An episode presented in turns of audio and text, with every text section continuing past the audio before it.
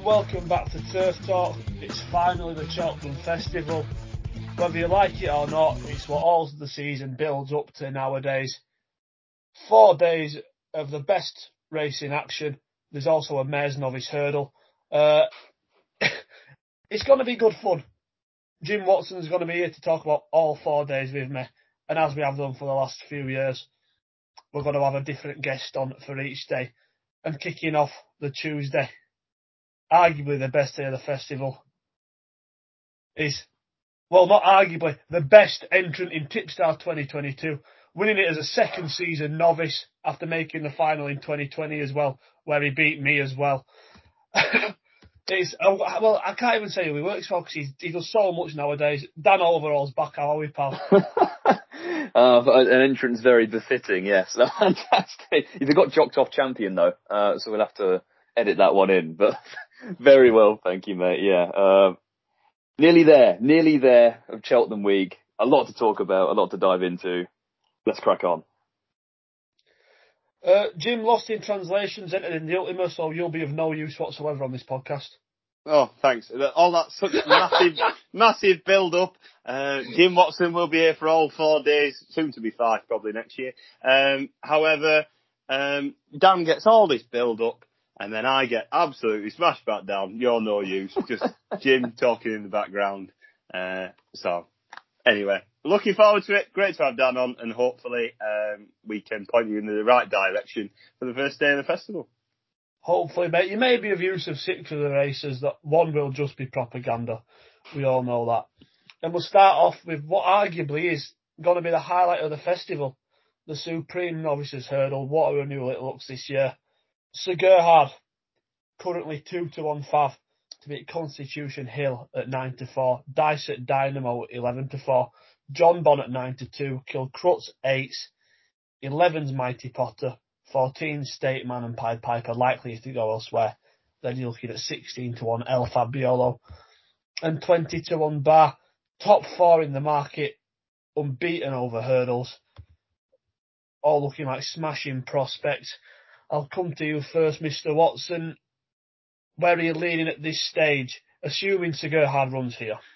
Yeah, there's. It seems that Willie Mullins and Nicky Henderson will have the, the stronghold in this, and the the horse that I've been most impressed with uh, is Constitution Hill. I know that he's the youngest and probably the least experienced of, of the quartet. Uh, however, what he did, I, I, and I say it every year, and I get really excited when a winner of the Tolworth absolutely bolts up, and the Tolworth form turns out to be absolute tosh. Um, however, this year I've I, i have got that feeling that it's going to be this year, uh, and uh, I've, I've been nothing but impressed. His performance at Sandown first time out beating Mai I, I, I was blown away. I was all over Mai Tai. I thought his form at Newton Abbot was really, really good. He beat some nice horses there. Uh, and going into Sandown, he, he was going to take a hell of a lot of beating. Uh, and this relatively unknown second in a point to point, uh, come trotting alongside him, uh, under effortless, really, uh, and glanced alongside him and, and accelerated away. Um, he then went on to the Tolworth performance where nothing was even in the right postcode with him. Um, the form of that's mix and matching behind and, and, probably not good, but I think that's just an exception. Uh, I've never been so impressed with a with a novice so far this season, and I think he's going to take all the beating, and I'm really looking forward to seeing him out again.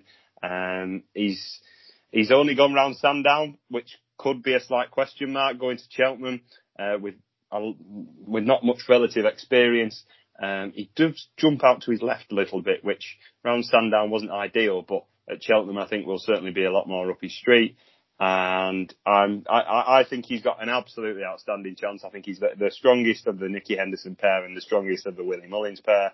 Um, and he's, I, I'm just really looking forward to seeing him out again. And, and I've not got that excited about novice in a very long time. Um, so I, I think nine to four is a fair enough price for a possible monster.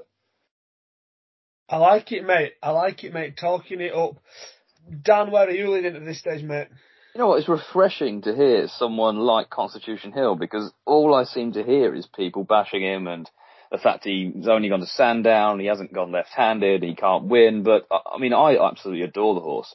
I think there's, a horse in this lineup you can be assured that will handle the conditions, handle the way the, the Cheltenham atmosphere is, and the way the race will be run at a strong pace. It's him.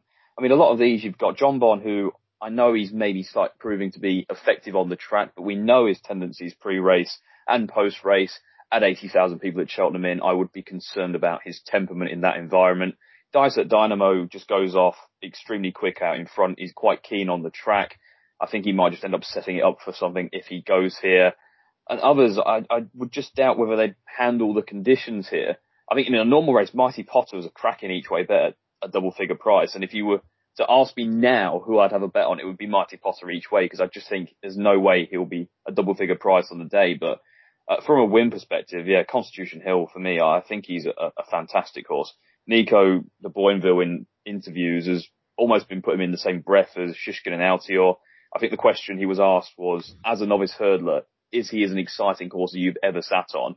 And he answered, not yes, not no. His answer was certainly. Like he's of that ilk, in my view, and quality wise. And as you say, his form isn't all that bad if you look into it. That defeat of Mai Tai on his course debut, nonetheless, reads pretty well considering Mai Tai only finished four lengths behind Jonbon. Admittedly, there's swings at the weights there, but he did that so comfortably. Uh, he's handled every ground condition that's come his way. He's relaxed. He has a turn of foot. He jumps well.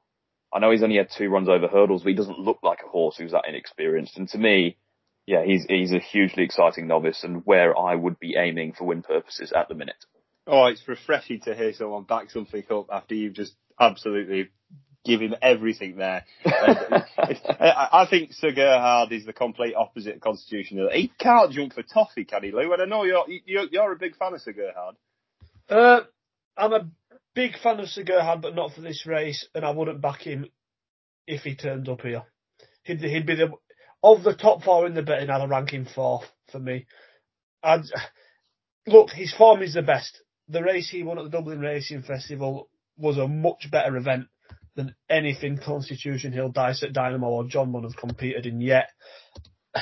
But he just bungled, didn't he? Bungled and bungled every time he got to a hurdle.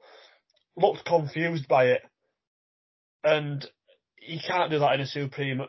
A Ballymore against less pacey opposition where they won't come as thick and fast, I can kind of see him getting away with that more.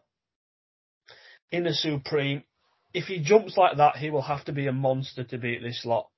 Uh, he jumped well on debut though, didn't he? His jumping was like the the standout point on his hurdling debut, and you say he made a couple of quite bad errors the last day. I I, I don't know if it's a riding style. Maybe if he goes Ballymore, they have to ride him more patiently, or if they want to go out in front again over two and a half would be a stretch. But he's a weird one. Again, with only two runs over hurdles, maybe it's hard to say either way if he's a good or a bad jumper. But yeah, I'd say in a Supreme it would be more of a concern than a Ballymore he made all first time out over hurdles though, didn't he? And, and all he does is make all. Yeah, that's what he and, does. And you feel like if Willie Mullins does run both, Dysart Dynamo is going to try and do the same. Or kill Crutwood here either as well. You'd think. Well, yeah, yeah. You, you've seen that in other races, so it'd be interesting to see the pace angle in this race. And I think this is this is why mine and Dan's point is it'll just set it up perfectly for Constitution Hill. Yeah, he's the one tactically diverse. Like you don't, you can put him anywhere really, can't you? And like yeah. you wouldn't be too worried. Jonbon as well. He doesn't, he isn't tactically dependent either. And he's shown now a couple of times he can sit in either slowly run races, obviously where he beat uh, Colonel Mustard, and I like to move it was back in the field that day as well. That was a very slowly run race and he quickened up well. The last time out was a strongly run affair and he handled that in a certain fashion. So he's done it as well. Uh, but I just think, yeah, it's it's strange because Dysart Dynamo as well, like he's just gone out in front, never seen another horse. And I was on a, a panel the other day and the out of Constitution Hill bashing, they were about saying he's never been in a race, won't know what to do when he has to actually go ahead and put an effort towards it.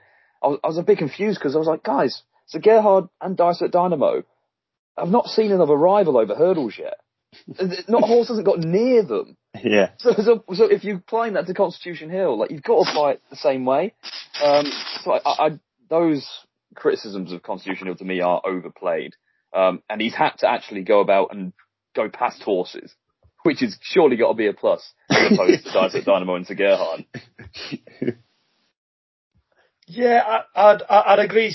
Gerhard's jumping was, was very good on debut. For an novice, I, I, I don't mind them being a bit chancy every now and then, but it, I guess Sir Gerhard was the opposite of chancy. He was a bit ponderous and he was like he was having to think about it as he was doing it. Uh, it's strange to see all step back, really, second time up, I guess, especially producing a performance of the level he did. I have nothing against Constitution Hill. I think he's cracking. Uh, i think I've been most impressed by Dysart Dynamo of them, of them though.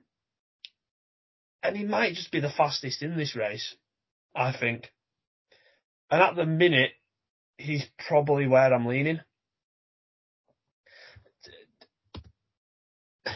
Constitution Hill is, is a horse of immense, immense promise, and he might be the best thing since sliced bread. Very, very possibly. But to do what Dynamo did to a, a fair yardstick in Gringo D'Aubrelle without looking like he was ever having to be asked for any sort of effort, it, it, it just struck me as a sort of horse that, yeah, if, if, if he gets into this sort of lead, you know, because he's, uh, I say if, if Sir jumps as badly as he did last time out, there's no way he'll be able to keep tabs on Dysart Dynamo. I don't think even if he tries, because he'll be losing half a length here and there, and he'll be on he'll be on the back foot. So if you know if if he's allowed to go into that sort of lead, he's the one they've got to to peg back. You know, and I I completely understand that. Yeah, it is a possibility that it sets it up for Constitution Hill. And I can I can kind of envisage, you know, Dysart Dynamo being scrubbed along, turning for home, and Constitution Hill being six lengths down, seven lengths down, but tanking. You know, and just a sense of the inevitable of what's about to come. I can see that. I can also kind of see Dysart Dynamo leading at the line and Constitution Hill doing his best work at the finish and not getting there in time. I will also be a massive gobshite on Twitter on John But if Jonbon wins, and we've not really talked about him yet. Uh, I love him. I, I, probably will back him for my own amusement. Uh, Do you not feel like he's like there's there is a lot of hatred, and as especially for myself, and uh, I don't. There's no especially reason why. from myself. Yeah, like I don't know what it is about him. I, maybe I don't. It shouldn't be the price tag because that that's not something that often gets me angry. But I just I, it's not. I don't want him to be good, but I think being so well related, it it sets so much up, and we've probably been led on so many times about these well-bred horses being as good as as as brothers and dads and mums and palaver. Um, that I just want to actually see it happen, and when it probably does happen it'll probably click to me and go, yeah, he, he's a good horse. But until I see it, I, will I'll continue to slay it. And I, I know that Rossington Main race is, is turning out to be all right.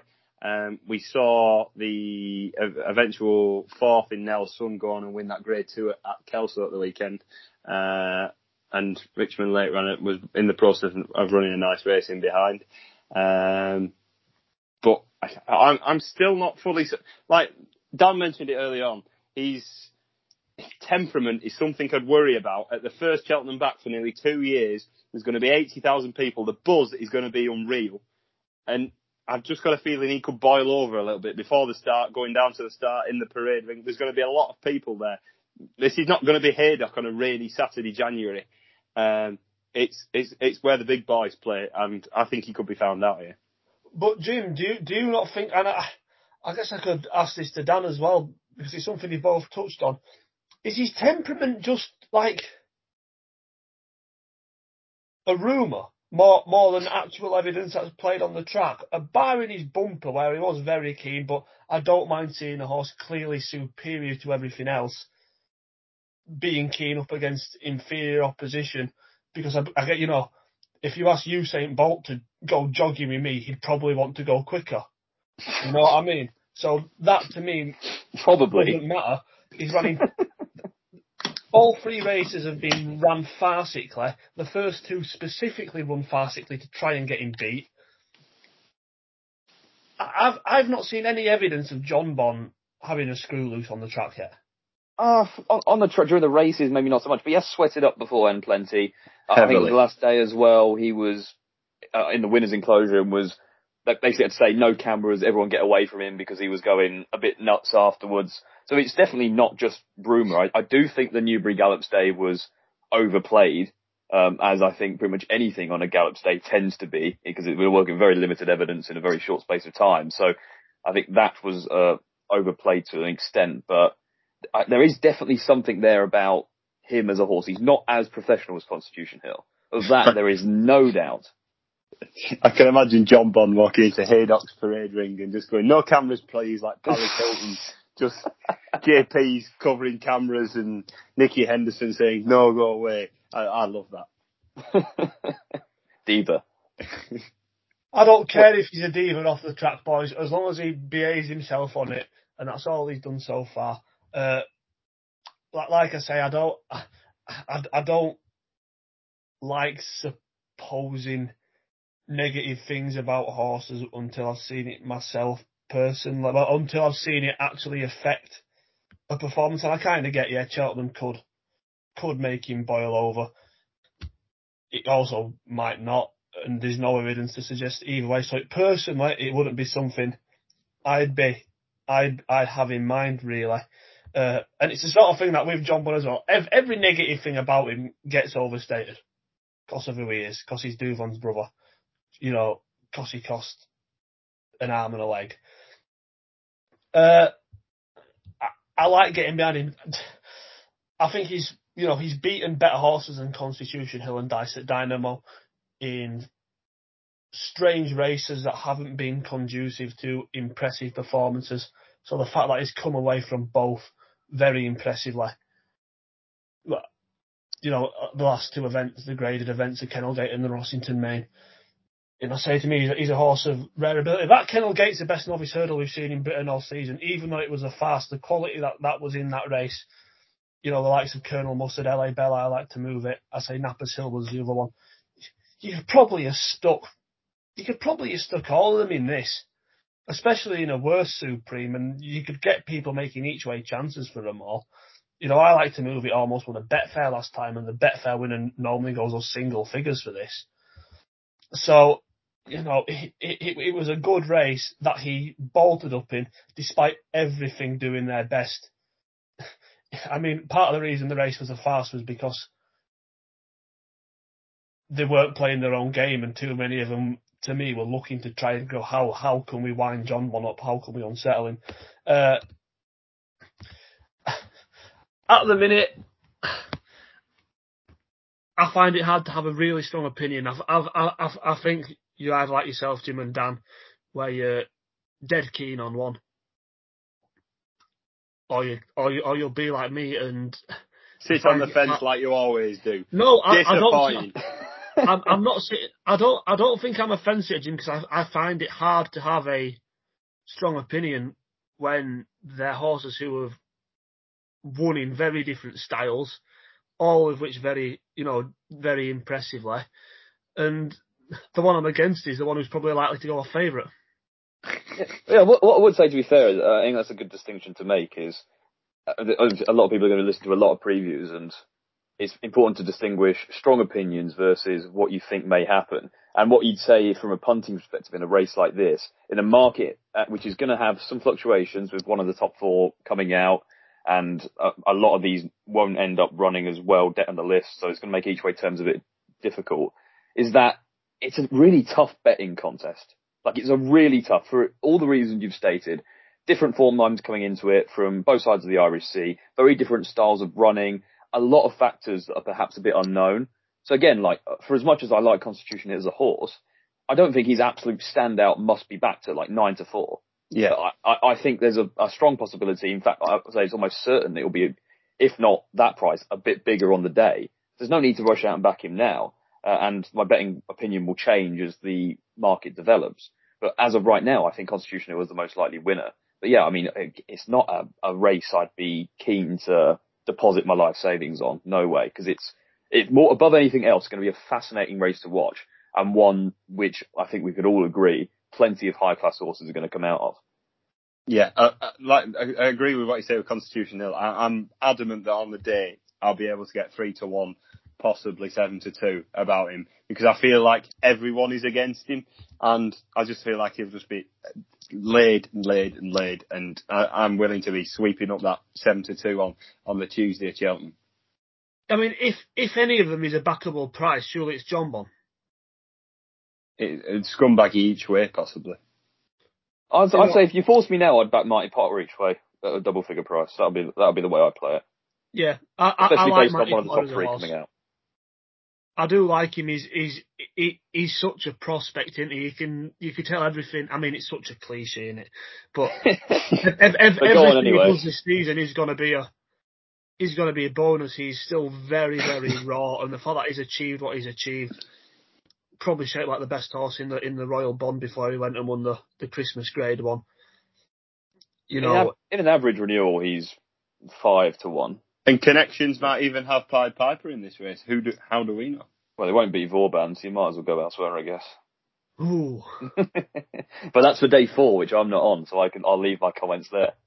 uh, we'll just talk about the other briefly touch on the other two Mullins horses that we've not mentioned. Obviously, State Man likely to go for a handicap. Uh, but Kilcruit, last season's champion bumper runner up, got off the mark over hurdles at the third attempt. And also El Fabiolo, who bolted up round Tramore on New Year's Day. Any thoughts on the pair then, Dan? Uh, well, Kilcruit's another fascinating one because again, you go back to obviously bumper form and absolute top class, very bumpy start to life over hurdles, and then a a galloping success last time out in a, a, fairly weak racer. Again, he went off one to five and did it from the front. And again, that's the, the interesting t- thing to this race is that pretty much all the pace angles are Mullins horses. So it really does muddy the waters into how the race will unfold because there's no way, one, that all three of them at the head of the market are going to run. And two, he's going to let them take each other on. Should they do that, it's just not going to happen. So that is probably the main thing I take away from the other Mullins runners is the tactical element, and I, I just don't really know how it's going to unfold. El Fabiolo is fascinating. It, it's hard to really be strong on him for coming off one race in a fairly weak affair. He's, he's really highly regarded, but this probably is a step too far at this stage of his career. I think he's a better bet than Kilcruit. Kilcruit well, at six very is, short now. Is, is the most ridiculous price. My brother's dad's dog picked stones on Willie Mullins' gallops and says that he's working like a genius. Get lost. He, uh, Kilcruit's going to get lapped here. Could you have a stronger opinion, please? That was quite on the fence.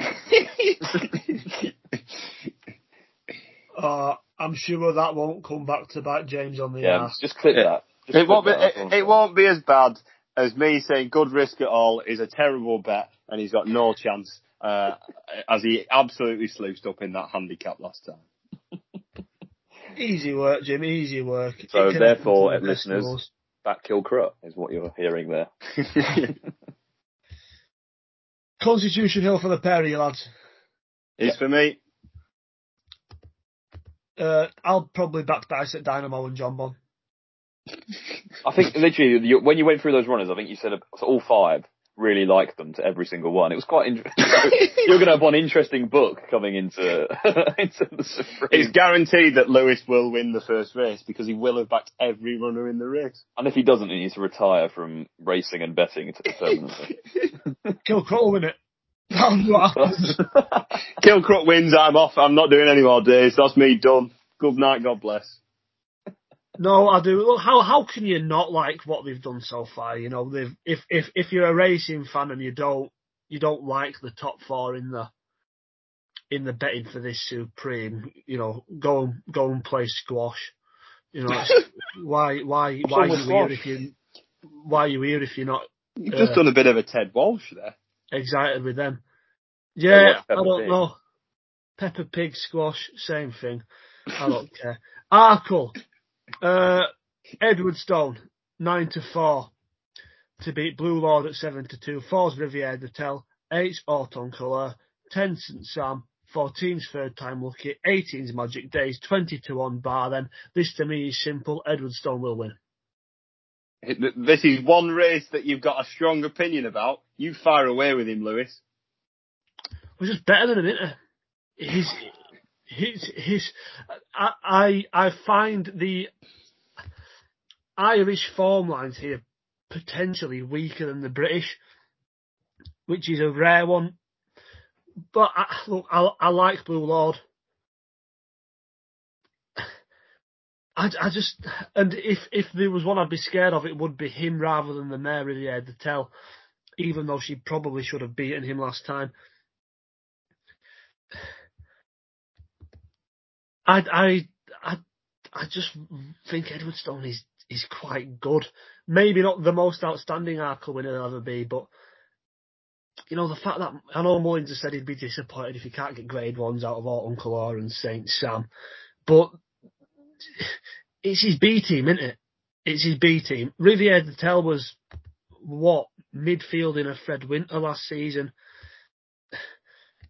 Wasn't you know probably should have beaten Blue Lord last time as we said, but she's beaten not much of substance over fences so far.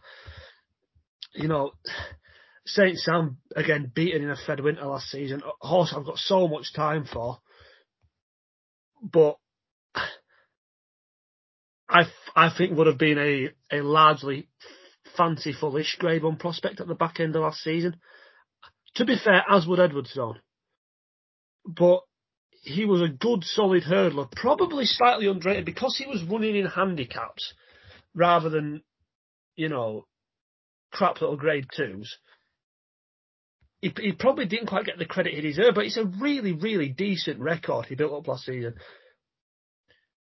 Placed in the uh, big handicap at Aintree, placed in the Betfair, fifth in the county, which is practically being placed. Won a, a quite decent race off a heavyweight at Market Rasen, where he beat Roland Ward, who went on and won at Aintree. You know, fifth in a great one. That's really good, solid handicap form. Ended it, ended it rated, you know, just below 150. In in a series of races that it's generally quite hard to go through without at least, you know, blipping in once. People saying he was down the field in a Supreme and that Blue Lord would have finished second in it Sixth in that Supreme would have been as good as finishing runner up behind Appreciate It. Blue Lord would have finished above ahead of For Pleasure. You know what I mean? The five horses who finished ahead of Edwardstone in his Supreme was Shishkin Abacadabras, Chantry House. I know we, you know, I know I don't it. clearly got clearly got some ability. Asterion Forlonge, all that. Heaven Helpers was seventh. You know, to me, that's at least as good a run as what Blue Lord would have produced last season. Blue Lord flopped at Punchestown the back end. That he's not really had much to beat over fences so far. I mean, 20 length brain of lifetime ambition with a race where they didn't really jump anything. I think I, am I'm I'm quite confident. You know, if if third time lucky hadn't met Edwardstone, would he be second far? Probably. Given the impression he created the first two starts this season, and then he won at Donny as well. You know, so you're looking at that. You've got a horse who was the the hype job for the race at the start of the season, available to back at 14 to one. He's won every time over fences. He's not met Edwardstone you know, for me, the standout performance was the Wayward Lad. You know, as good as he was in the Henry VIII, obviously a great one. But the Wayward Lad went in, the runner-up, Do Your Job, who isn't who isn't a mug, kind of cruised cruised up towards Edwardstone's shoulder, and for a minute, just after they turned for home, you might have thought to yourself, right, he's got a race on here, and he settled it within five strides. This is a good chaser, mate. I'm I'm quite confident on that, and he's just a, a, very, very professional blue lord. You know, messy-ish at points last time. Hung. Uh, I think he was the best, the best hurdler in this race, and I think he's the best chaser. Mm-hmm. Fair, fair point. Yeah, it was interesting you were talking about the, the way like certain horses have been handicapped. This race has shown the progression that, that there's a good handful of these that have made a serious amount of improvement for for, for fences, and Edwardstone is certainly one of them. Um, my only slight worry with Edwardstone is the yard form, and I know they had a winner. Uh, we are recording on the Sunday. I know they had a winner this afternoon, but the horses just haven't been finishing their races as well, and that will be a little bit of a worry for me. Um, did, I think 94 is a fair price about him. I, I, I like Edwardstone as well, but he's, he's, probably not where I'll be going in the end. Um, however, I, I, think he's got the best form in the race over fences. He's shown that significant improvement, um, and I, I, I, can understand why he's, he's favourite. The horse that I'm edging towards is Saint Sam. Now, last time out in the Irish Arkle, he was set a furious tempo in front by Rachael Blackmore. She tried to get him in a rhythm very similar to what he did last time uh, when going on to beat the Devil's Coachman on, in that beginner's chase, and he jumped perfectly effortlessly um, and got in a lovely rhythm out in front. They tried to do the same last time, and he just never really got in a rhythm. He made a mistake at the second. Um, with two to go, he fiddled it a little bit, uh, and he ran on stronger than I was expecting because I thought the sectionals she'd set were fairly fast, and I thought if he's going to have to keep up with this, then it'll be a decent horse. And I think, given a little bit more breathing room and probably just settled, probably something giving him a lead, uh, I think it'd suit him a lot more. We saw him held up in last year's Boodles, uh, set a furious tempo normally in that race, and he cruised through the race and sliced through. And this season it's been the complete opposite. It's been point and shoot, and catch me if he can. And I, and I think going into this race, whoever will be riding him, of course, Willie Mullins has the a, a trio, a quartet, could, could even be five runners in this race. Um, whoever's riding him, it'd be interesting to see the riding tactics, and I'd like to see him slightly held up a little bit more, uh, and and possibly see, uh, keep him fairly out wide to make him see his fences. But uh, at seven to one, I think he's a little bit more value in comparison to the others. I thought his run last time was very, very good, and I, I, I, I certainly don't think he'll be out the first three in this. Fair enough, mate. I can see that, and I, I, I'm a big fan of the horse in general, as well, mate. There'll be good races won with him. Still only a five-year-old. Dan, where are you leaning for the Arkle, pal? Despite all the abuse he got uh, from you, from you, I, I do like Blue Lord here. I think seven to two is probably quite generous when you're looking at a Willie Mullins trained novice who farms this race on a regular basis, not with tip toppers either. Let me remind you of Duke Geneva, who somehow managed to win this race. You don't need to be ex- exactly, e- exactly my point. Um, oh, that was the most disgraceful Arkle in history, though, wasn't it? Well, Did someone yeah, fall early on, or like unseat, or can Kalashnikov. That was it. Oh, I mean, yeah, I mean, like he would have.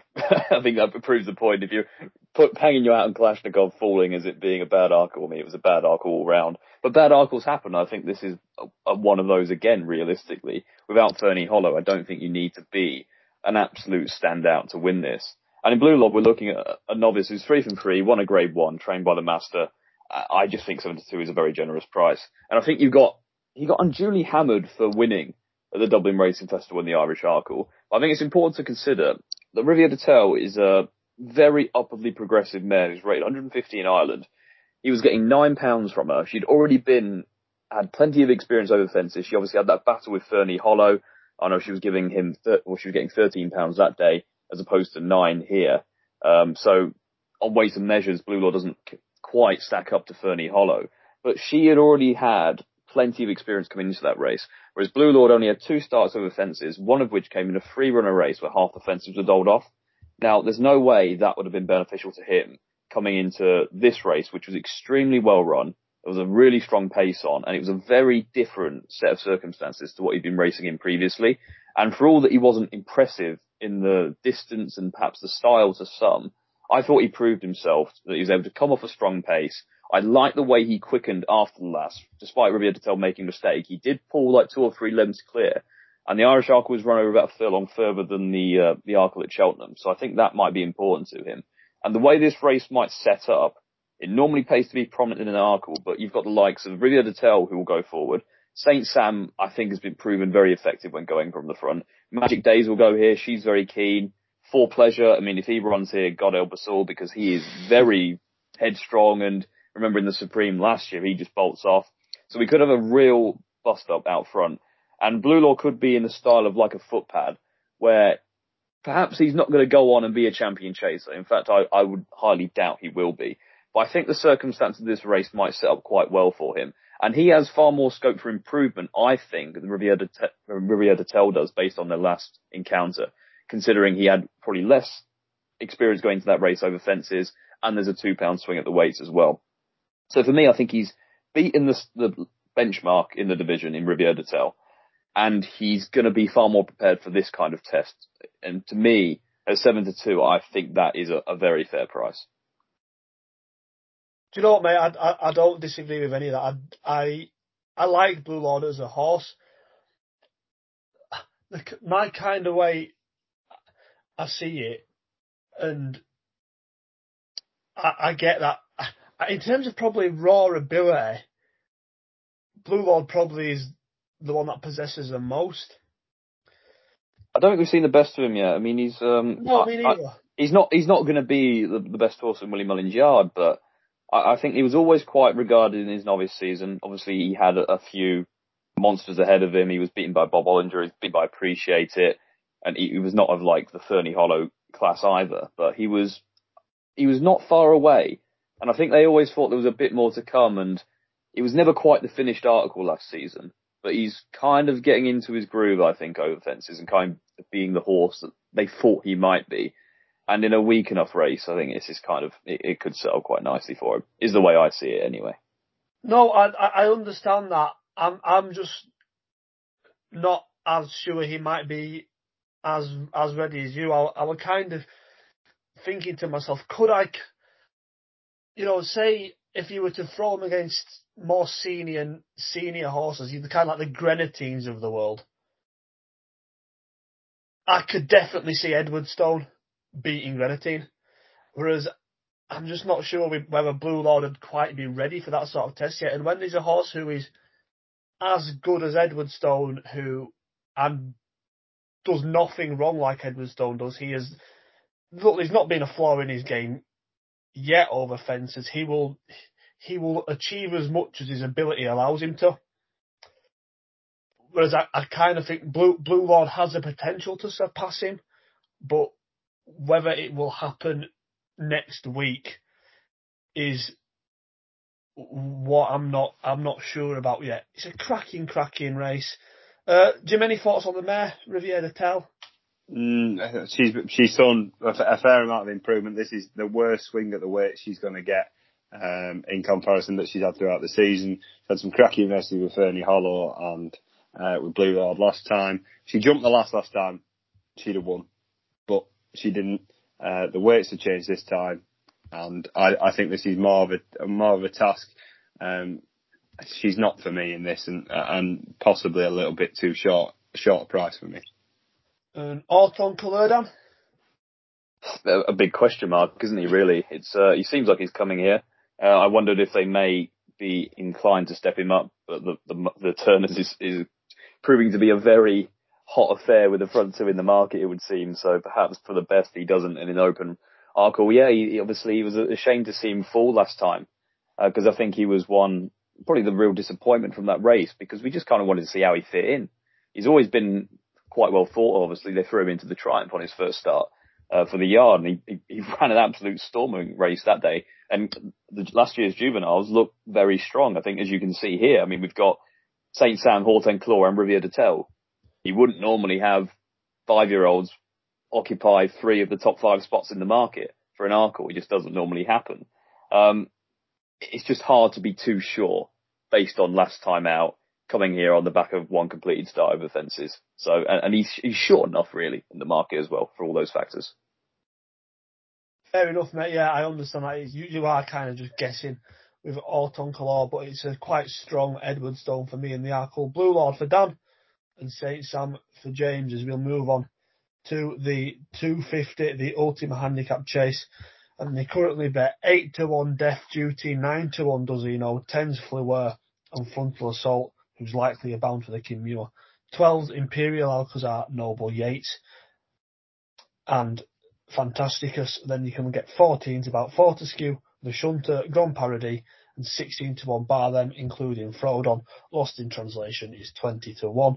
Uh, I have had one anti post bet in a handicap. I placed it in January and I backed Fantastikas at 33 to 1 to win the Good ultimate. man.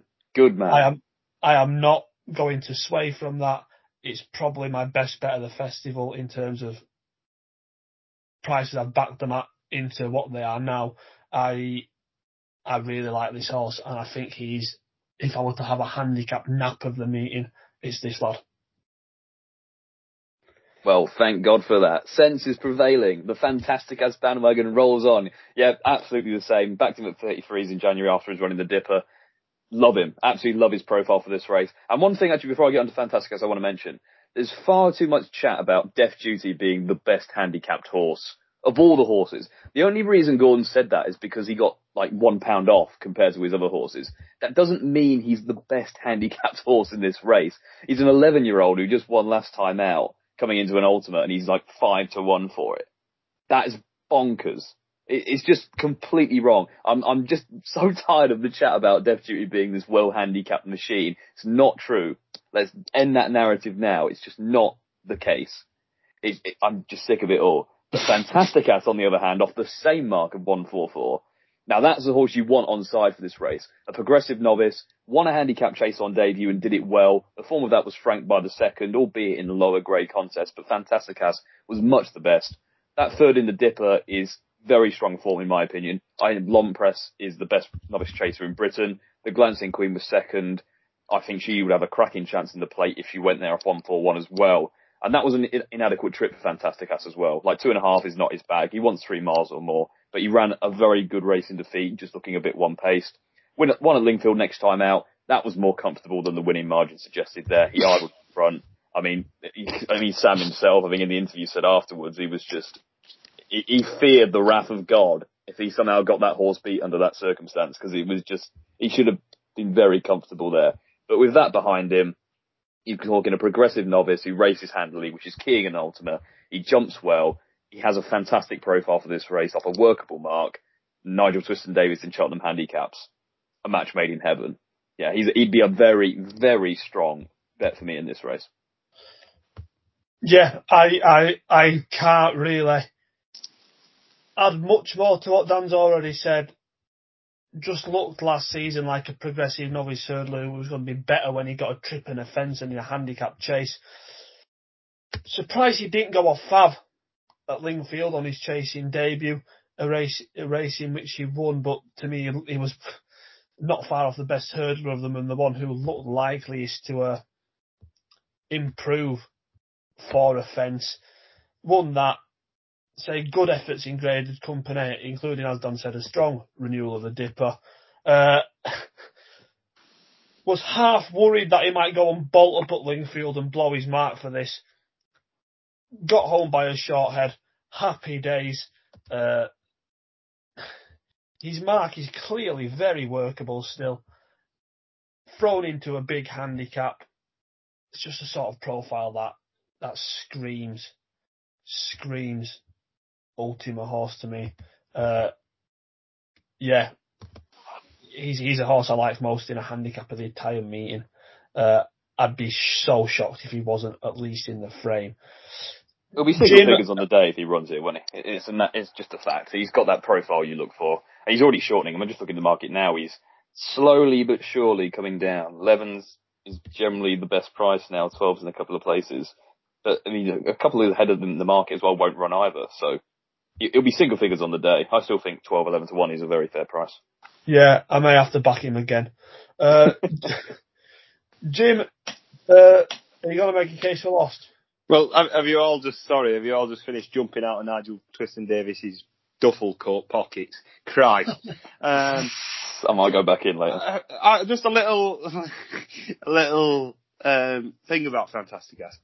I'm, I'm not sure he's the most genuine horse at all, if I'm being honest. And I, I think last time, although Sam Twiston Davies, uh, what Dan has said already, but I think he was at his very best, Sam, to get him to get his head on the line. I think there's a couple of races that I've seen him run before, and I've sometimes I, I thought it was greenness at the time, and I know this is going back to his hurdle days. The race against Threeunderthrufive, I thought he had every opportunity to try and get him beat, and obviously he's turned out to be a nice horse.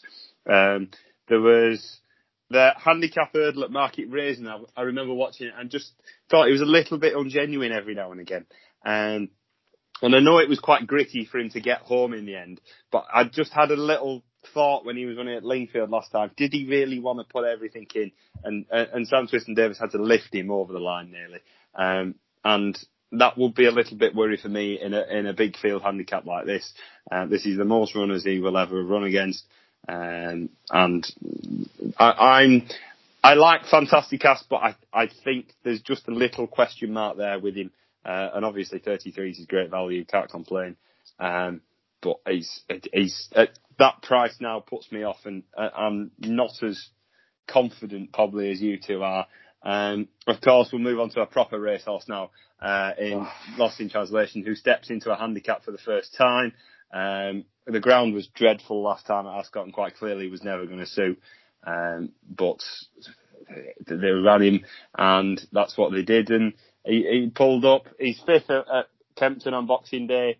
Uh, was the first time he completed in the King George, and um, Kempton just doesn't suit him. Couldn't get in couldn't get in rhythm. His breathing pattern was all over the shop, turning constantly. Uh, it just wasn't for him. So back to winning ways first time out though this season, which was good to see. Uh, dropping into a handicap here. Um, first time we've seen it. Marker 155. I think he's very generous. Um, and I'm looking forward to seeing him in it. Um, I'd ideally like Frodon to run so he can uh, be carrying 11 stone three round. Uh, but he ideally probably needs soft ground, and we're the complete opposite. Lost needs needs good ground, uh, which is quite dependent on him nowadays. And at 20 to one, I I, I don't think it's a ridiculous price, and hopefully he'll show a lot more than what he has last time out. Uh, the, the, the horse that I'm I'm worried about in this uh, is does he know? I, I, I, think he's shown a lot of progression so far. He's a horse I've slagged off a lot, and I know um, that Reynoldstown winners are always dreadful, and that race was dreadful. But I really like what he did. He was really professional, uh, and, and, what he's done so far.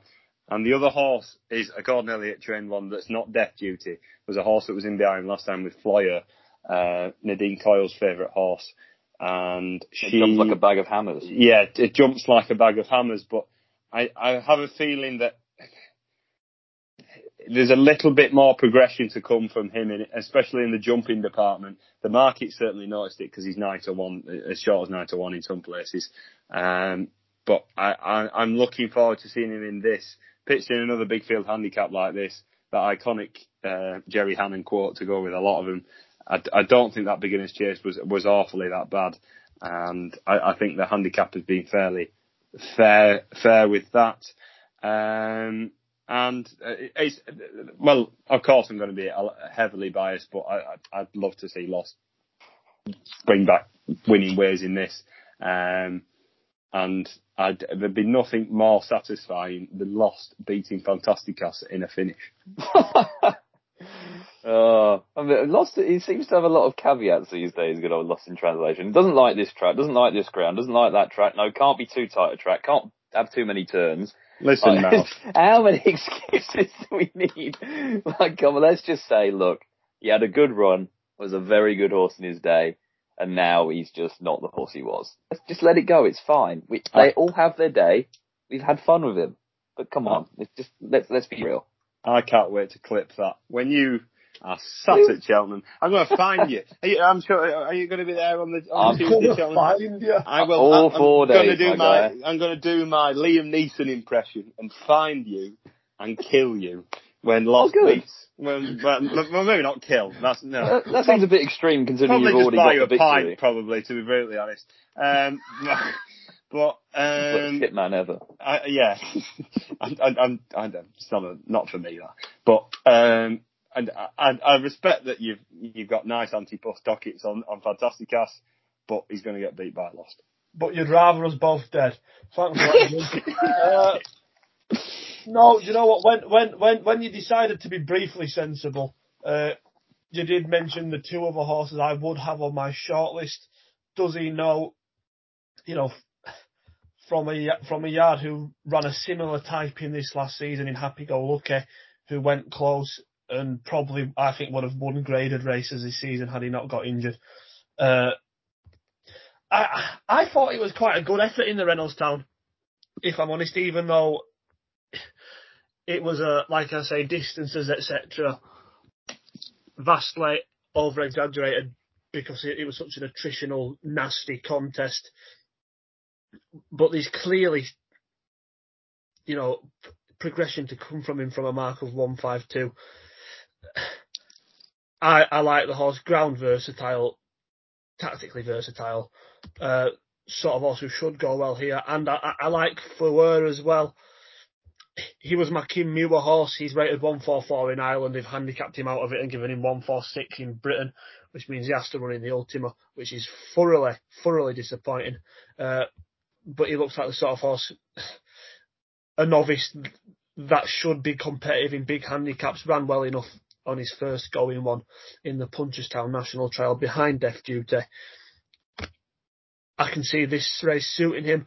Uh, I can't have Death Duty. I know he's got a pound off on his Irish mark, and to be fair, he's been running well enough this season, having won the Punchestown National Trial last time. But he was never particularly involved in the Thyestes, even though he finished seventh, and again was wasn't particularly ever. He didn't ever look a likely winner of the Paddy Power, despite finishing fifth on that day. And the Punchestown National Trial, I love staying handicaps, but some of the Irish ones are awful because you get, you know, horses who've been running in Sussex Nationals in Britain turn up in these races.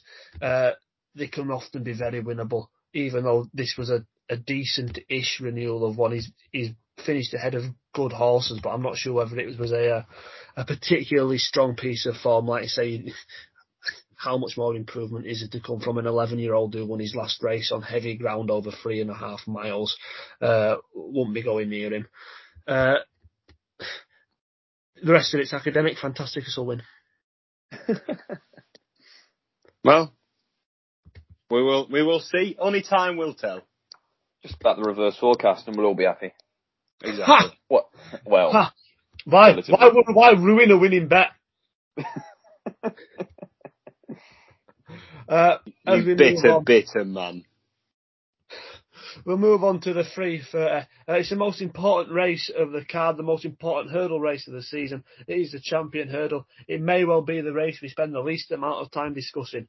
Honeysuckle is seven to four on to be Appreciate It, who's nine to two, Teahupoo, who's nines, Epatante tens, Zanahiyr sixteens, twenties Adagio, twenty fives Tommy's Oscar, thirty three Saint Lois, forties Quilixios, fifties Glory and Fortune, and Not So Sleepy, and hundred to one the other three who are Monmiral, My Mate Mozzie, and Tritonic. It's a look, it should be a formality for Honeysuckle. I guess the possible fly in the ointment is appreciate it. Unraced this season, brilliant winner of the Supreme last year. A horse who really still could have the sky as his limit. Teahupoo, who's been grand this season. Epatante looks on the way back. But really, Dan, I, I don't see you getting beat. no, there's no need to overcomplicate it either, really. I mean, if you've got a, a valid reason for opposing Honeysuckle, then and good luck to you and go for it. But I mean, I'm not going to waste anyone's time going over the, the formalities, really. I think she's just a, a peerless mare, really. I, I couldn't quite believe the amount of stick she got for last time, despite putting that race to bed on the turn in about 150, 200 yards. Like quickened up. I mean, Don McLean said it was about 25 strides done. Like it was over. Like and the race was finished. So can't blame her for idling and doing what she does at the last. She fiddled it a bit, but it was all about safety first there. On the on her day, like a horse is going to have to perform here to about a mid 170s mark to trouble her her best. And I don't think there's necessarily much in here that can get close to that. So she just wins, it, and there's no real need to overcomplicate it. Agreed, mate. Uh, look, I, I love appreciate it. I thought he was brilliant last season. I can't really back him up against her though. And I, I have had another bet in the race. I bet Zanahiyr without Honeysuckle. at sevens. Just at the just I kind of got got the impression that look the the British form is awful. Uh, I think Zanahiyr has achieved more this season than Epatante. Uh, this was before the Teahupoo went and won at Gowran, and that, that, that was a fair performance from him. He's he's very much unexposed. Yet to meet a rival of, of proper calibre yet, though. I think it would be fair to say Quilixios has had a complete uh, write-off of the season. Uh, I find it easy to see Zanahiyr chasing Honeysuckle home again. He isn't as good as Appreciate It, but I, I think Zanahiyr here is much likelier to run his race given Appreciate It. We don't know much about, well, we know nothing about his current well-being and he clearly has had a problematic prep. Uh, he's a solid horse, he's improved from four to five. You know, placed in grade ones the last, the last three occasions. Two of them behind Sharjah, one behind Honeysuckle. Uh,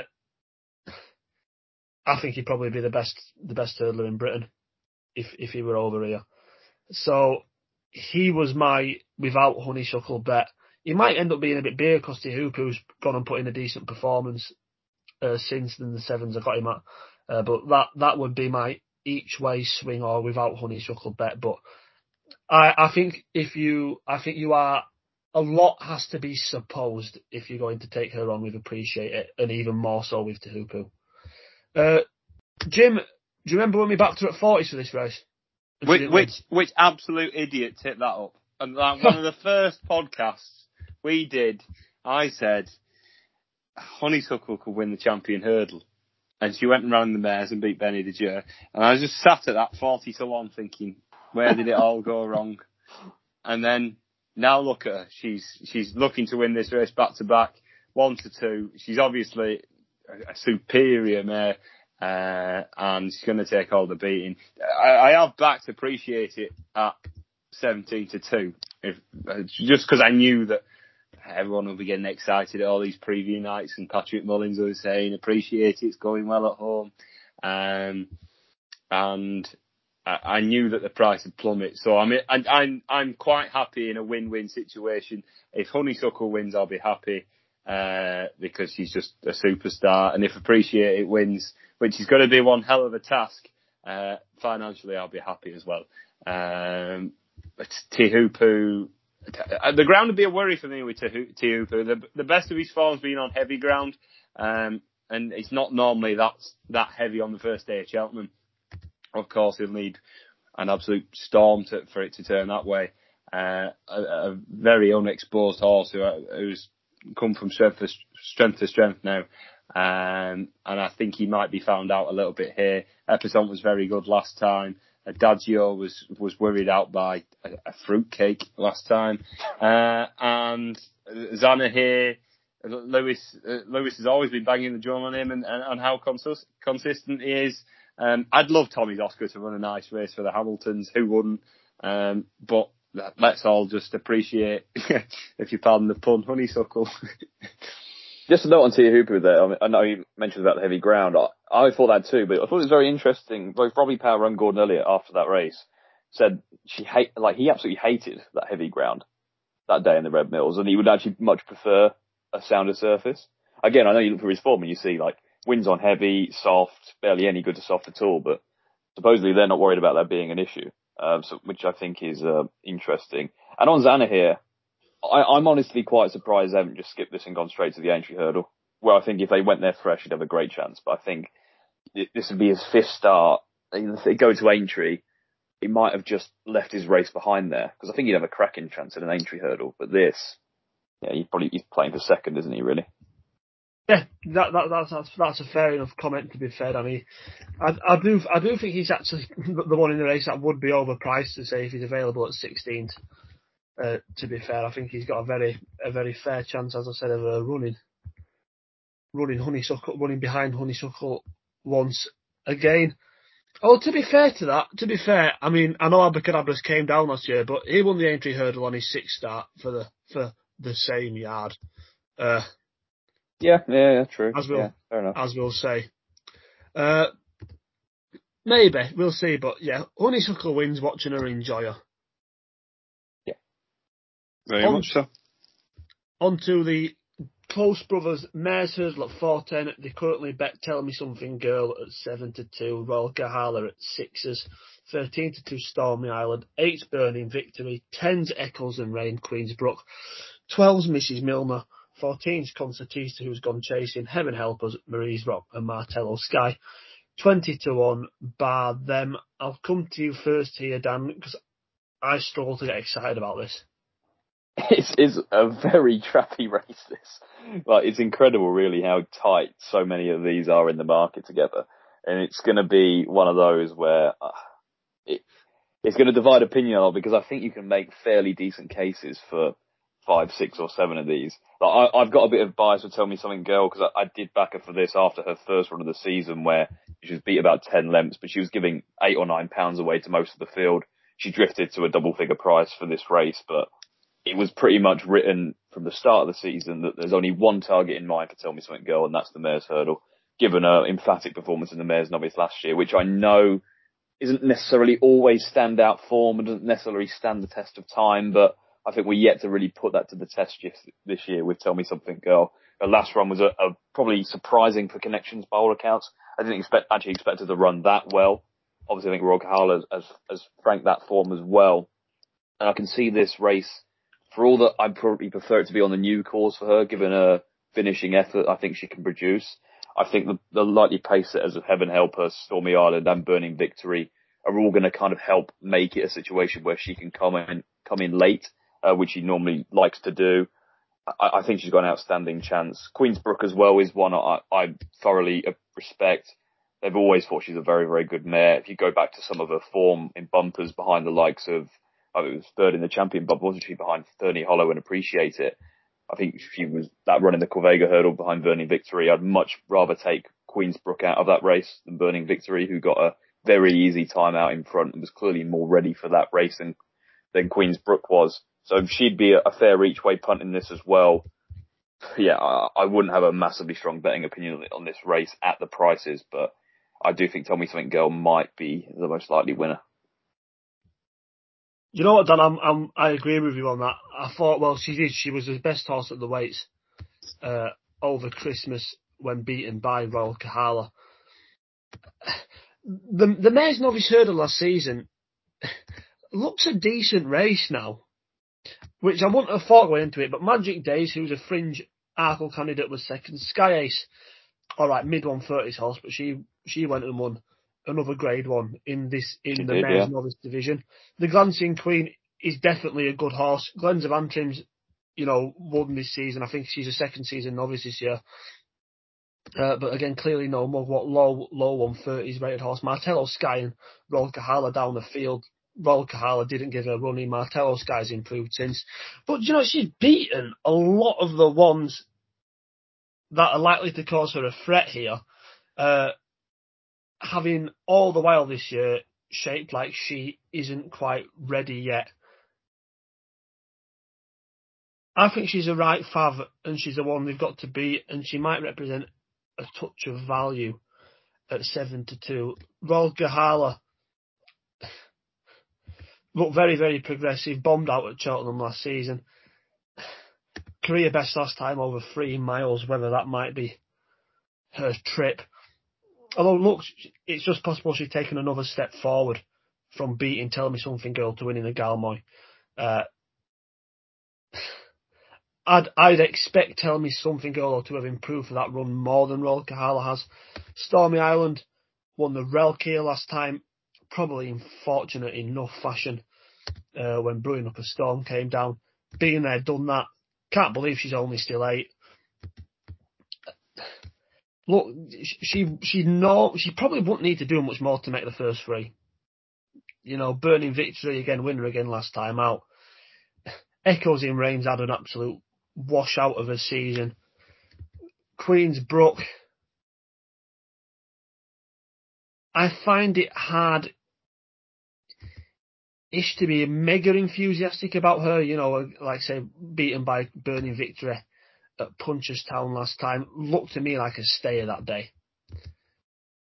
And I'm, I, I kind of half worry she might be done by quicker horses here. Mrs. Milner is a stayer. Uh, you know, and I, again, I'm not not particularly convinced she's a graded level horse. Well, graded level in mares races, very probably. Not sure this would be the race for her, if I'm honest. And those kind of further down a handicappers, I like Molly Ollys Wishes. Uh, back down in trip, if I could put one up at a bigger price, it'd be hers at 20s each way. But uh, I, it's it's one of them where kind of the more I think about it, the more I think tell me something the girls a bet. Jim, tell me I'm wrong. I think Tell Me Something Girls are a horrendous priced favourite. Ha Well, you, you asked him to prove you wrong, and here we. So- Uh, well, more, more, more than likely, Dan, every time he makes a strong case, I decide to try and hammer it down. Um, Love it. I, I Nothing thought, like friendship, eh? Who needs friends when you got? Who needs enemies when you got friends like these? um, I, I mean, impressive in the in the in the Mares Novice last year. Um, I, I know she had to give all that weight away in that listed race at Punchestown, but I, I didn't think she jumped very well that day. She finished behind Roca and Heaven help us in that grade three. Again, I wasn't necessarily impressed with the jumping again then. Um, I, I just think there's there's horses that have done more this season that should be a shorter price than her, and it's almost like we we know that this is going to be a main target, but others have shown better form this season than her to to sort of show that there should be a shorter price than her. So three to one to me, I'd I'd, I'd happily be happy with double figures, but probably eights or sevens is is whereabouts. So not for me at all. Tell me something, girl. Stormy Eye. That's big. You should, you'd, you'd happily lay her then at this price. Then I, presume. um, I'm just going back into my little hole. There Um, we go. uh, yeah, if you want to lay me sixes, uh, And, we'll, we'll well, you you know how how my uh, lays to Lewis have, have probably gone in the last couple of weeks. It is I'm living on rice and beans for the next few weeks. you Um, can still get beans. um, uh, Stormy Island won the uh, Relkeel last time. Lewis mentioned that Brewin'upastorm was sitting waiting to go. I'm beginning to think Brewin'upastorm's a little bit of a soft git.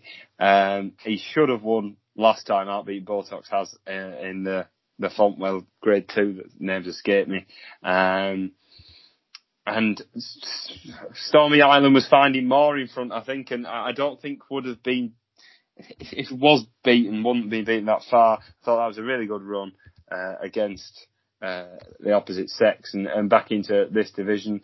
I, I think she's a solid 13 to 2 shot and I, I think she's slightly underestimated in the market. I think people were expecting Brewin'upastorm to pass her last time and we've seen him do it a couple of times at Cheltenham, uh, falling at the last and, uh, and probably not putting it all in like he did last time. Um, so I, I don't think everything was set in stone, and of course we'll never know. But I think that uh, she's drifted in the last couple of days from 11 to 2 to 13 to 2, um, which adds more of interest to me. Uh, a mare that I've been a, a massive fan of for an awful, awful long time is Martello Sky. Um, she won that listed race last time out at Sandown. Uh, she'd won at Cheltenham in that handicap beating Indefatigable, uh, who'd been ultra consistent winning at Wetherby and is also in this race. Um, we saw her running the Mares Novice at Tell Me Something Girl won last year. I think she's a lot better mare this year. She's improved with her racing, uh, and Lucy Wadham's done a really good job with her. And I think, I think there's going to be a, a fair enough gallop on here and stepping up in trip in comparison to last year's Mayor's Novice. Um, I think her and probably close the gap slightly on Tell Me Something Girl and could be a little bit overpriced at 14s. Um, she's versatile ground wise. She jumps very well, barring that entry race where she nearly went off favourite when she was beat by Brewin'upastorm. Um, and I think that she's slightly overpriced at 14s uh, in this.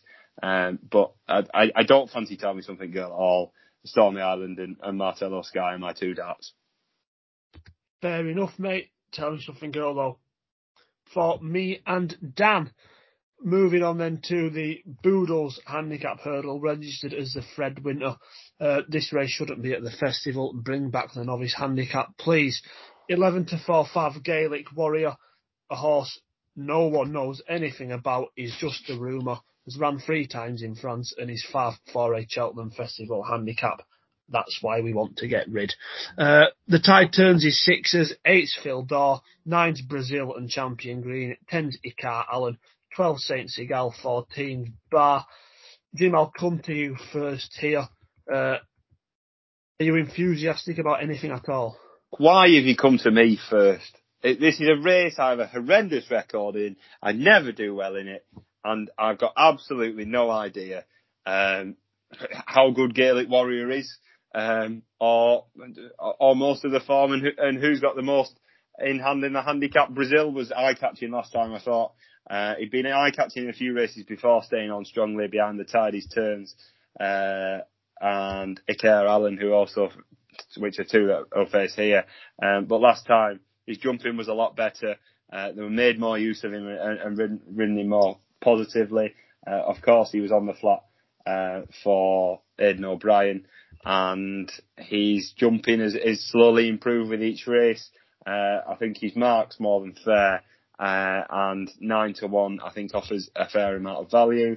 Um, Iker Allen's another one I mentioned of, of the JP Strong trio, who hasn't really done that much wrong other than uh, he's fifth in, in stronger company, uh, which were all solid horses who will probably be competitive in, in the Triumph. The Tides turns, I think the tide turns will run in this. Um, but I, I think his his jumping last time was something that was, that was a positive, uh, which you need to do in this race. Um, and at bigger prices, there's not an awful lot I'm interested in. Um, it's not a race I entirely uh, enjoy looking at or tipping anything. So please ignore anything of me and just hope that JP has the, the magic to be winning this. Any more enthusiasm from you, Dan? Oh, a note on Gaelic Warrior because I think he, he's the horse this race revolves around for obvious reasons. And ever since his mark of 129 came out when he was entered in that Cheltenham handicap, it's it's been the Gaelic Warrior show. And so I did a bit of research on this and I spoke to Adam a GG Banker on Twitter who, who knows his French racing far better than I would uh, by infinite amounts. Um, so it's not an exact science how British and French marks equate to one another, but roughly based on what his French mark is, his British mark should have been about 138, 138 or 139 to be pedantic. Uh, again, that's not exact science because it depends on a few different factors, uh, which isn't necessarily the same in Britain, but that's around the level we're talking. If you look at the form of his last start in France, he was beaten about six lengths by a couple of horses. Both now they're now rated 155 and 157 equatively in France. The fourth in that race has won a grade one since. He's now rated 164. So he stands out like a sore thumb based on those, on subsequent antics of those horses and his lowly mark 129. So on that, he's absolutely chucked in. And first time out French winners are not uncommon in this race. We had Diego du Charmil, who did something similar. All the talk from the connections has been that they were hoping for a mark of about 138. And if that was the case, they probably would have gone for this race anyway. If they gave him higher, which they were expecting based on the antics of those horses he was against last time, he would have been their supreme horse for next year. So if they're thinking along those lines, he's got to be very, very competitive in a race like this of 129. However, the price indicates that, and I will sleep soundly at night if Gaelic Warrior bolts up by 15 lengths, as the form in France suggests he, he should and could well do, and I haven't had a penny on. Because I'm not interested in backing a horse like this at such a prohibitive price in a 22 runner handicap full of very upwardly mobile juveniles it's just not on the on the radar for me. And I'm sure plenty will, and good luck to them. But I couldn't get infused about it, and it's a shame because it does kind of take away from the the betting element of this race. There is one in here which I've had my eye on, on for a, a while. It's a big old price. It's, it's a course called Swinging London. Uh, and you might now see that his last race was at Fakenham and Laff that I'm even suggesting he could go to a Cheltenham handicap and win. So I did actually a bit of research on this. And since 2005, you actually would have made an SP profit backing horses at Cheltenham whose last run came at Fakenham. And I'm not actually making that up. And since 2018, four of the nine horses to have come from Fakenham have hit the frame at Cheltenham. So Fakenham, therefore, is the best prep track for Cheltenham, confirmed. Um, he beat his, some older horses that day. He got off the mark in a maiden hurdle. That was his first start for Olly Murphy, having been purchased from Ellmarie Holden's yard. Now, he's two starts for her, very eye-catching indeed. He was behind Luna Powell the first day, beaten quite far, but looked a work in progress. And then he was a very narrow second behind Iberik de Soy. You had Vera Vertro in there as well. Champion Green finished behind Swinging London that day. And again, you could tell he was given a patient ride, still kind of getting to grips with things before a decent finishing effort to finish a half length back in third. Obviously, since sold, I have, I'm of the opinion that Fred Winter has been the plan since they purchased this horse. Obviously, they knew he only needed one start, really, to qualifying for a mark that would allow him to get into this race. He beat a nothing field last time out. I like horses on juveniles specifically that run against their elders. He's coming here off a mark 124. He might just squeeze in at the bottom. He's a very strong travelling horse. I think will be well suited to a race like this. And if I am right in that this has been the plan all along, he might just be one that sneaks under the radar because he isn't the standout profile type for this and can run a decent race at a price. But yeah, I mean, enough of me ranting about this race, but uh, he, he's one I've just had my eye on for a while. He beat a 109 rated horse. Yes, it, it, was at Fakenham. It was at Fakenham. No. Look at the look at look at the races before. Look, and, look. and and I do I do agree with you that the Cork race and the Punchestown race, I I I thought he was very eye catchy. I thought Denis O'Regan was was very tender. I think the yes. word will be used. Uh, um, he often is. He he didn't go for everything, as we'd say um, and looked after the horse. And, and I, I, do agree he has been in my um, on my radar for a while, swinging in London. But last time out, I, I mean, I wanted him to absolutely bolt home and in sorry faking a crap race. Um, it was, and the, the form isn't anything inspiring behind. And if he'd have done nothing less, I'd have been disappointed. Um, you don't want to show his hand before, though, do you? Yeah, fair, fair point. Um, but certainly interested at 25s, but I, I, again, the two. It'll be bigger on the day, I think. So I'm not yeah, in a rush to back him now. I'd arguably say the two races before were, were probably better. They were better, yeah. And again, I, I think they knew they didn't have to come. At, I mean, you already had the mark 124 before he ran at Fakenham, so they kind of knew where they stood. And I guess they were probably happy to take a chance and win a terrible race and just hope they could get in off that kind of mark. Uh, is how I'm seeing it. I, I do think this has been a long-term plan. I think they brought a horse with a profile that they liked for this race, and they had a way of getting him prepared, way of getting him qualified, uh, and they've done it. So I think there's more in the tank than he showed at Fakenham, and if there isn't, I'd be bitterly disappointed. Fair enough, lad. I like the case. I like the case. Look, like Dan said, Gaelic Warrior is no sort of betting price. I've watched his races in France. Look, he shapes very, very well he's won at Auteuil in May. What the runner-up who beat him again next time out went and won a Grade Three and then was placed in a Grade Two. The winner on Prenable was a listed winner last time out and then was also placed in a Grade Two. He was within a length of the pair of them, so the fact that he's winning off one one two nine could be an absolute gift. But we can't be scared of a rumour, can we? If I listen to rumours, I wouldn't have a podcast with James Watson. So. uh, I've I've I've got to I've got to look away from him. The second fav for me, the tide turns, makes appeal. He was just the biggest eye catcher, arguably of the season, wasn't he? In that grade three at Gowran, won by Teahupoo with the Red Mills trial. He just loomed up so threateningly, and then like you said, Denis O'Regan going, ooh, Oh, oh no, Fred Winter, Fred Winter. Mm. Let's not win. Uh, yeah, some some would call that eye catching. yeah, almost too uh, eye catching. Yeah, it was, and you know what? I, I'm. I look, he'd be, he'd be, he'd be. A sh- Without Gaelic Warrior, he'd be Gaelic Warrior's price, wouldn't he? Because Fil Dor won't go here, and he'd be the obvious Irish looks on a looks on a handy mark horse. And Fil Dor won't turn up here. I'd, I'd be shocked. So therefore, you, you're kind of thinking, well, if you want to take on the horse that you know the big hot pot, I think the Titans would probably have been a hot pot himself, if not for this uh, sexier foreign hot pot. Uh, you sexy foreign hot pot. oh, I bet you use that line all the time, don't you? That's what I say to them all. Uh, how many restraining orders has that resulted in? Those rumours are about Jim Dan. Oh, sorry, sorry. That's what we said. Uh, Whoa, whoa, whoa, whoa, whoa. Uh, no, no. Look, the Titans obviously flat horse for Sir Mark Prescott.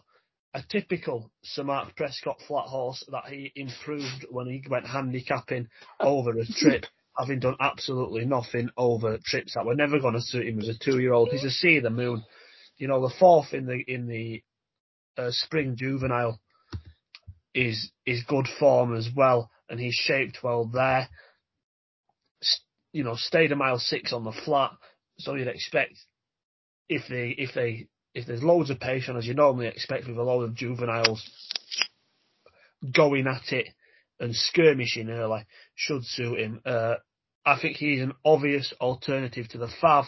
I also may back one at a price 40 to 1 from the Phil Kirby yard Sky Cutter, another ex flat horse, fourth in the November handicap on his final flat start. Very experienced on the flat, had 12, uh, sorry, 13 runs in that sphere, started out in France, won early in the season at Wetherby and Musselburgh, uh, both at odds on.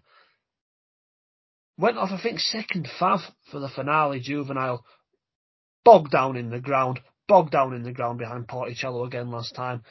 Ran a slightly better race there though, finishing runner up to him in the Victor Ludorum. May not get in off one two two, but if he does, I think he's one to to bear in mind really back in a handicap. You know, his his platform suggests he'd be juicing one two two.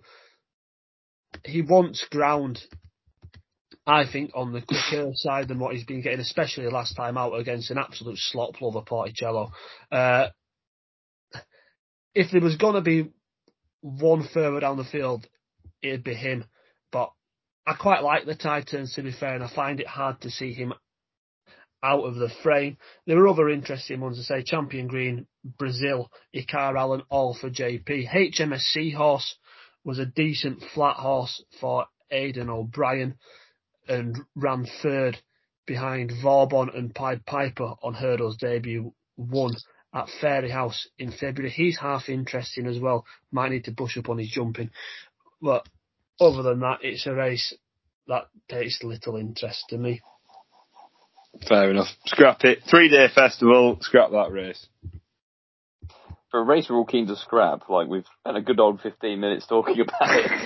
It's good fun though. Do you know what? I'd, I, I, I don't think it should be here, but I'm glad it exists.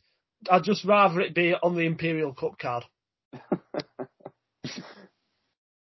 you know, uh, because you can look clever, can't you? Because you can kind of, because so many of these are unexposed, you can kind of do what I do and try and blag myself looking smart by trying to put a 40 to 1 shot up. And if, and I've been even more smart by putting one up that might not get in, so, he, so I might, he might not get hammered. He can't be proved wrong. Shrewd. Shrewd, man. True. He, he might not come 24th. He tips a horse that jumps like a snooker table. Shut up, Jimmy. It's 40 to 1. You put I've That's why. That's why the boys it's want him. Uh, we'll move on to the final race of the meeting, uh, the National Hunt Chase, the Ukraine Appeal National Hunt Chase this season. Statler is 3 to 1 5 to beat Run Wild Fred at 7 to 2. 6 is Vanillier, or Vanier as it's pronounced now apparently. Uh, 10's Farouk D'Alene. 12's Does He Know Who Doesn't Run Here. Same price Threeunderthrufive Who Doesn't Run Here. 14 to 1 bar them, including Braeside, Fury Road, and Pat's Fancy. Dan, I'll come to you first here, mate. Uh, I love this race. Tricky-ish this season, though.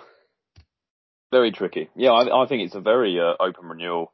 Uh, again, Vanillier's come in a lot in recent days and weeks because of Derek O'Connor's booking being confirmed. Uh, a note to, tonight we found out that Jamie Codd definitely rides Braeside. Uh, so that's a, a plus for his chances. He's got plenty of experience from handicaps, although last couple of runs haven't been all that inspiring. But I expect the 16s to one. He currently is probably to go based on jockey bookings alone. It's, it's, you probably need to start the head of the market. And Statler is a horse that really just confuses me. I- I'm not really sure what he is. I thought he had a, a very good chance in last year's Albert Bartlett, which I think has turned out to be a, a really poor race when you look through it. I don't really know how he was beaten, but I thought he travelled really well and he just seemed to get outstayed, in my view. He then looked very quick on his chase debut over two, I think it was two mile five he ran over that day. And then he looked a real grinder at Naas over three mile one. Uh, obviously beat Farouk D'Alene who's, who's boosted that form since. I think those are just his two chase starts. I, I'm always concerned about these Willie Mullins novice chasers in the National Hunt Chase. I've only had two starts. Looks very attractive on the profile and on looking at the form lines and they just don't tend to thrive in races like these. Like, this is a race since it became a level weights race that the average winner has already had seven starts over fences before lining up here. It's all about experience for me. And there's one horse that encapsulates that more than most, and that's Run Wild Fred. Obviously already had 10 starts over fences. Only win came in the Troy Town off 145, but that was a fair old effort off that weight. And he's, he's backed that up since without necessarily going beyond it and proving himself to be massively progressive. But he's run well in graded company since. He's proven himself to be, if not top class, just a bit below that. And I think this is the kind of race that, look, that's what this race is for generally. Like it's not for the absolute top notchers. Well, unless you're talking Galvin, who probably wins the Gold Cup this year. But generally, it's for horses who are a bit below. And I think this is his ultimate target. And I think that's kind of why Gigginstown are having to run him here. Because he's not really going to appeal as extremely well handicapped off 158. He's not Gold Cup class or Grade 1 Open Company class. So this is his race. This is the race he should be winning. He's got a very likable profile for the race. I have no concern about him coming off a break he's going to be teed up for it. I think Rob James is going to be riding him. I, I think that is the plan. Um, very capable and claims seven pounds as well. So I think he's the most likely winner, but I think it, it's one of those races again. It's a very tricky open heat, and I think you'll see a lot of lots of cases made for horses at each way prices. Yeah, I can see that completely, mate, and I am completely with you. I find it, I find it hard to see Statler getting home here given the amount of times he's looked to have a fair amount of pace and his effort in the in the uh, Spud race last season, I I think he may be the horse possibly the most natural ability in this race.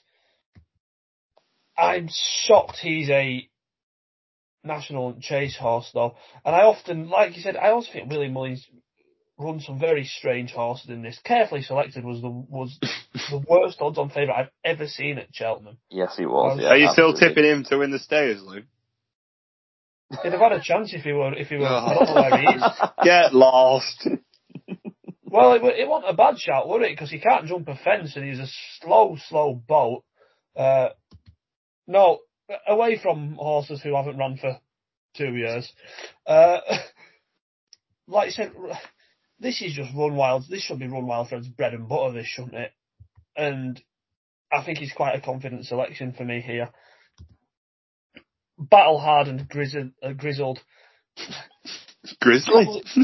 grizzly. He's a grizzly bear. Yeah. No, he was probably. Uh, look, he was probably given a bit of a false rating after he won the Troy Town. But went, you know, ran a good race, went second to Fury Road in the in that grade one over Christmas. The Fort Laney is much of a probably a below par grade run as it was, but the Irish national runner up, winner of a Troy Town, graded form. Uh, there's just very little not to like about his profile in this, and when I, I can see the favourite falling in a hole as I can with Statler, uh, it's one that I'm not on the fence about here. I have I have a clear pick of the two, and for me, it's Run Wild Fred all day long. Uh, Jim, I assume you would start then. But no, I, I, don't like either of the two at the head of the market. Uh, it's a race that I tend to look for a bit of each way value in. Um, the first one that landed me, that I've sort of landed on is Pat's Fancy. Um, the, the booking of, uh, Barry O'Neill certainly interesting. Um, second to Bravemansgame last time out. Uh, and winner twice at Chepstow on soft ground and good soft ground over three miles. Very, very slow horse who was touted for a, for a, a time for the Al- Albert Bartlett last year. And Dan's mentioned already how poor that Albert Bartlett form turned out to be. Uh, the winner, Vanillier, uh, who a lot of, I love to blow my own trumpet, tipped by me last year. Um, a year later, still going on well, it. I've got I've got to because it doesn't happen very often. Um, Fair enough. Um, uh, this race will suit him. His jumping's been slightly sloppy so far. Um, but I think the the race he ran first time out in over two mile four was never going to sing. Uh, we know that he's a very, very slow horse and was given a very good ride by Mark Walsh last year in the Albert Bartlett. Uh, he's been beaten by a fair amount of these. An extra five furlongs is probably what he needs. Um, he, he, doesn't do anything quickly. Gavin Cromwell's yard have all of a sudden sprung into life after having a very quiet January uh, and a, a, a, normal quiet February as well. Um, the, the last few days he's, he's had a fair amount of winners, five winners out of 43 runs, 12% strike rate, which is better than what it's been for a, a very long time. Um, and I, I have a feeling that Vanillier has been warming up for a task similar to this, and I, I think sixes is is a fair enough price about him. Uh, but I, he, I don't think he's as likable as a few others, so I'm expecting him to drift on the day. But Pat's Fancy is another one of mine that I think at 12 to 1 could be of more interest for, for he's, he's going to be the most competitive of the, of the English runners. Welsh, but we'll allow it, Jim. Uh, Pat's, Pat's fancy, no, I, I can completely see the case. You know, just, just looks like a slow, slow, slow horse who will keep going at the end. Uh, be funny if Fantastikas turned up in this race. No, don't start. No, I've been I've been having all this stuff all season about where Fantastikas goes, where he goes to the Scottish National, National Hunt Chase. No, he wins the Ultima. Let's leave it at that, okay? I, I can't wait to see him win the national Hunt chase. If he wins the national Hunt chase, I, I won't have a penny on, and I will cry, and I'll not come back. Zach Zach Baker doesn't he ride quite a few for for Twiston-Davies's amateur he rider? He, he does, yeah. It's, uh, it's, it's all slipping into place now, Dan. Yeah. Um, Who do I want on my horse? Do I want to take on horses? He wrote 160 off level weights with Zach Baker versus Jamie Codd, Derek O'Connor, Barry O'Neill. Or do I want Sam Twiston-Davies, the absolute god of getting a horse over the line, strongest jockey in the weighing room, in a handicap chase with a, with a profile of a horse that absolutely will bolt up in an Ultima? Hmm, tough one. Na- national chase. National chase it is, yeah. Jim's just trying to torment everyone. Yes. Uh, it's too late for this. I can't deal with this. Uh, this time of the evening. of, of the others that we've not mentioned, unsure Vanillier is really taken to chasing properly, and doesn't jump well. No, and, that, and like you said, the the Albert Bartlett last season was a a strange race. Uh, you know, the the runner up Oscar Elite, who looked a chaser, you know, at the early part of the season, hasn't done anything yet. Uh, you know, the horse, the horse probably most impressive that's come out of that is is, is a Threeunderthrufive who finished sixth. It's a race I, I I read very little into in form terms, and he's shorter than he should be on what he's gone over fences so far. Farouk D'Alene is a good horse, and if he stays, he'll be a threat. I don't know. He's he's he's, he's not a boat, is he? He's got a bit. Of, he's got a little bit of pace about him. He stays well though. He does stay well, but again, this is kind of kind of a new a new discipline for him. Very closely matched with Statler on their meeting at Naas. Possibly shouldn't be the the disparity in price between the pair of them.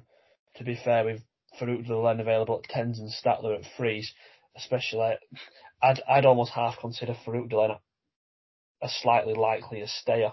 Does he run uh, Farouk? Uh, uh, does he go will they send him to the uh, Brown Advisory? I don't know, mate. I don't know. Yeah. He's, he's in both, to be fair. So that, that's that's a good that's a good a good point to bring up. I mean, he's likely to win this, isn't he? But uh, he, yeah, certainly. But you know, Gigginstown aren't the mass huge fans. Obviously, I think they're sending Run Wild Fred reluctantly. Um, I think there might be a bit more long-term longevity in Farouk D'Alene as opposed to as opposed to Fred, which is maybe why they'll send Fred and not Farouk D'Alene here. Would be that's me just speculating there. No, that that makes sense. Gordon's also running Braeside here. He is, yeah. Codd's on board. Uh, That's been confirmed today. Yeah, just disappointed his last two starts, didn't he? He were mm. he was an mm. eye catcher in the Paddy Power, but you know, saddle slipped in the Thyestes, but I don't know. A small small field graded race like the ten up probably wasn't going to suit him, but it was worse than I'd have expected. Uh, i am probably waffling now because I've, I've, already said before, run well, Fred will win. Are you with me on that, Dan? I am. Yeah, I am. And Watson's being awkward once again with Pat's fancy, although, I, you know what, I'm not slating him for that because I completely see it as well. Uh, that's the first day of Cheltenham. We finally got through. Uh, nap time, please, lads. We'll start with you, Jim. Your three best bets for the opening day of the Cheltenham Festival. So the time is 1.34, 35 on the Tuesday of Cheltenham, and I am brimming with absolute bullishness nature as Constitution Hill is tanking under uh, Nico de Boinville. He's cruising past Dysart Dynamo and romping up that hill. And here's my nap on the first day of Cheltenham. Uh, my next best will come shortly after, and, uh, and, and if this one comes in, I will be laughing my way to the Guinness Village uh, in St Sam, uh, and it wouldn't be uh, a, a nap competition without sticking the, the, the good friend lost uh, in there to run a to run a race in the Ultima. Oh, God. Tragic. Absolutely tragic. And then I'm done then. By the 250, I've, I've cleaned up, I've gone home, and see you later. And uh, I'll happily watch Fantastikas win the National Hunt Chase. Dan, please bring the podcast back into the light. I look, I, have been bullish and bold enough. I think I've been leading the Fantastikas fan club, so I, I will make him the nap on the day. Uh, for the Ultima, let's be clear, the Ultima, the race he will win, not the National Hunt Chase. Um, yeah, I absolutely love the horse's profile. He will go very close. Um, for the next best, oof, I'll probably just edge with Telmesomethinggirl again, I might be of anti-post bias swaying me here, but I, I, do think the race will be set up nicely for her. And it's been all about this race for her, so there's no reason why she won't go close. And in with a chance, I shall go with, again, in a similar vein, I think the race will set up. I think Blue Lord, I think 7 to 2 about him is very generous. And I think he's been, for a horse of his nature and his profile, he's maybe being underestimated. Fair enough, mate. Fair enough. I'll I'm gonna join you. The Nappy's Fantastikas. E, I love it. On the on the first day of the Cheltenham Festival, uh, up the boys, up the Twiston Davises. Uh, my next best. The thing is, I like so much. Actually, on the first day, the more I think about it, I, I could probably have. I could I could put a couple in here. I'm gonna I'm gonna just about go run wild Fred as the next best to outstage Statler in the National Hunt Chase. And the third pick would be Edwardstone in the Arkle, just ahead of Telmesomethinggirl. I think both favs there will win, but probably a little bit more confident about Edwardstone and his horse I've got behind all season. So I probably can't desert him now after I've bigged him up on the pod. Uh, two quick things before we go. What price would you both give us on Britain being 3 0 up after the first three races? Even oh. money. Even, Even money? money? Hmm. I'm confident. He just wow. says things, doesn't he, Dan? Uh, I don't think you get many people snapping your hand off for that. that's for sure. Uh, that's a, oh, that's a good question. Well, I think the Ultima you can, I would say, is a very strong likelihood. Um, we'll win the Ultima, and we will. Jonbon or Jonbon or Constitution Hill will win the first, and Edwardstone's a nap, isn't he? Surely, shoeing. We're going to beat them, Irish. Let's have them. the patriotism flooding through. So you'd you'd you'd lay Edwardstone at two to one, but that's but, not what I said. No, but he is. He's twos. You'd lay Edwardstone at twos, but Edwardstone to win plus two others, it'd be even money. Eh, yeah, I'm not giving anything away. I, am laying Telmesomethinggirl at 8 to 1. I, I need to get something somewhere. this is the worst bookmaker of all time, but also the best. the book's all over the place. That's why I'm not a bookmaker. Oh. I mean, I, I, I, for, the, for the first three, I'd say what, 11 to 4, 3 to 1 maybe? To win, for Britain to win the first three? I think that would be about right. Again, I have no idea. That's just a, a guess. Yeah, it's interesting because I, I, think it's very, very possible. Uh, it's possible, yeah. My my final point before we go a bit to Dan and just saying what what would be your other best bets of the festival away from oh. the Tuesday? Oh God, Oh, you. I think it's fantastic. It's probably the horse I actually do fancy the, the most, which is uh, maybe slightly alarming because by the third race it almost might go completely up in flames. Um, I, there's two in the Coral Cup. I mean, we'll, we'll play JP Hat Bingo, but I, I am keen on either the Shunter or Camprond. Uh, both very different reasons, uh, very different profiles, but they're both, I think you can, both available at like 16, 14 to 1. I think they've got very big chances in the Coral Cup. And in the plate is a race I've been trying to get my head around today. And I've eventually come down on, if I can find it, because I had a note in front of me, Fusil Raffles, uh, who's finally da- back down to a mark in the 140s, having been constantly in the 150s throughout his career. Fourth, he was second in the Marsh last year. He's not a stayer over three miles, put a line for his last run, ran very well at Cheltenham the last day off 152. I had a really, made a really bad error, I think, down the, down the back at the 10th, lost his position, but still was only beaten four lengths, dropped three pounds for that. Normally ridden prominently, which suits. Nicky Henderson has a great record in the race. I don't think it's a great race this year at all, and I think of 149, he will be bang there at the finish. I like I like those shouts, mate. Dan, thanks for being here with us, mate. It's always a pleasure. No, mate, absolute pleasure. Thanks for having me on, and I will sleep easy tonight because I'm absolutely exhausted. But thanks very much, mate. It's always fun. Jim, I'll speak to you tomorrow, mate. Uh, thanks for being here as well, mate. Thank you, and you you can understand why the real winner of Tipstar um, was Dan in comparison to me. Um, thank you very much, Dan, for, for, for being on, and hopefully we've uh, pointed you in a few directions. Thanks to everyone for tuning in, and we'll talk to you about the rest of the festival later in the week.